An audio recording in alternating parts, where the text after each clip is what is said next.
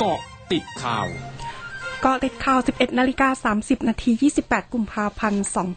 2565 นายอนุทิน ชาญวิรกูล รองนายกรัฐมนตรีและรัฐมนตรีว่าการกระทรวงสาธารณสุขยืนยัน ไม่มีการถอดสิทธิ์เข้าถึงการรักษาพยาบาลของประชาชน หลังนายแพทย์ยงผู้วรวันหัวหน้าศูนย์เชี่ยวชาญ เฉพาะทางด้านไวรัสวิทยาคลินิก ภาควิชากุมารเวชศาสตร์ คณะแพทยศาสตร์ จุฬาลงกรณ์มหาวิทยาลัยระบุจำนวนผู้ติดเชื้อโควิด -19 จะลดลงกลางเดือนมีนาคม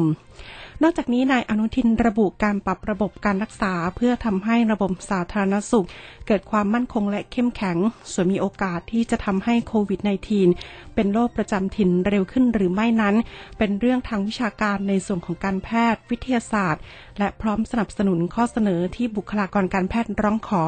เรื่องปรับการบริหารให้เข้ากับสถานการณ์ในปัจจุบัน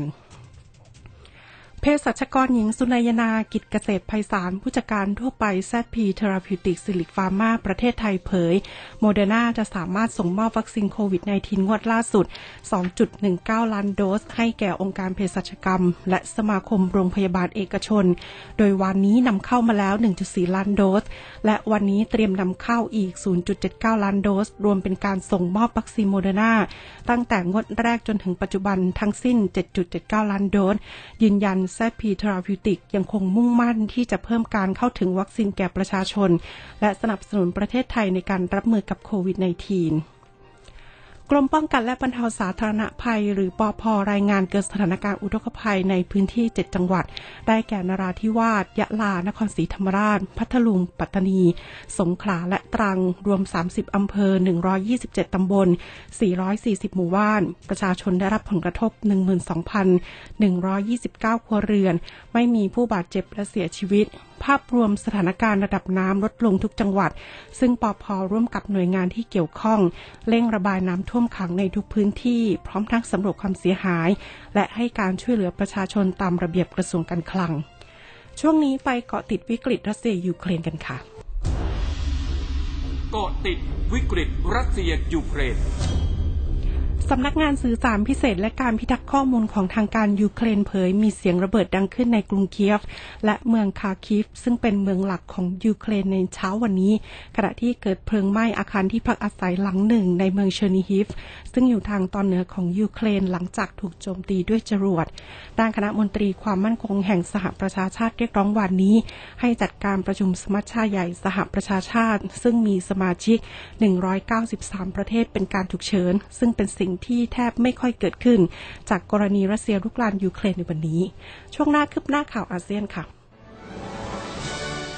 ร้อยจุดห้าคืบหน้าอาเซียน บรรดาโรงเรียนสถาบันการศึกษาและบริษัทต่างๆ ในญี่ปุ่นอยู่ระหว่างการเตรียมรับผู้เดินทางมาจากต่างประเทศ ซึ่งตั้งแต่วันที่ 1 มีนาคมเป็นต้นไปรัฐบาลญี่ปุ่นจะผ่อนคลายกฎระเบียบสำหรับการเข้าประเทศของผู้มาจากต่างประเทศ และวางแผนเพิ่มจำนวน ผู้ได้รับอนุญาตให้เดินทางเข้าญี่ปุ่นเป็นวันละ 5,000 คน จากปัจจุบันวันละ 3,500 คน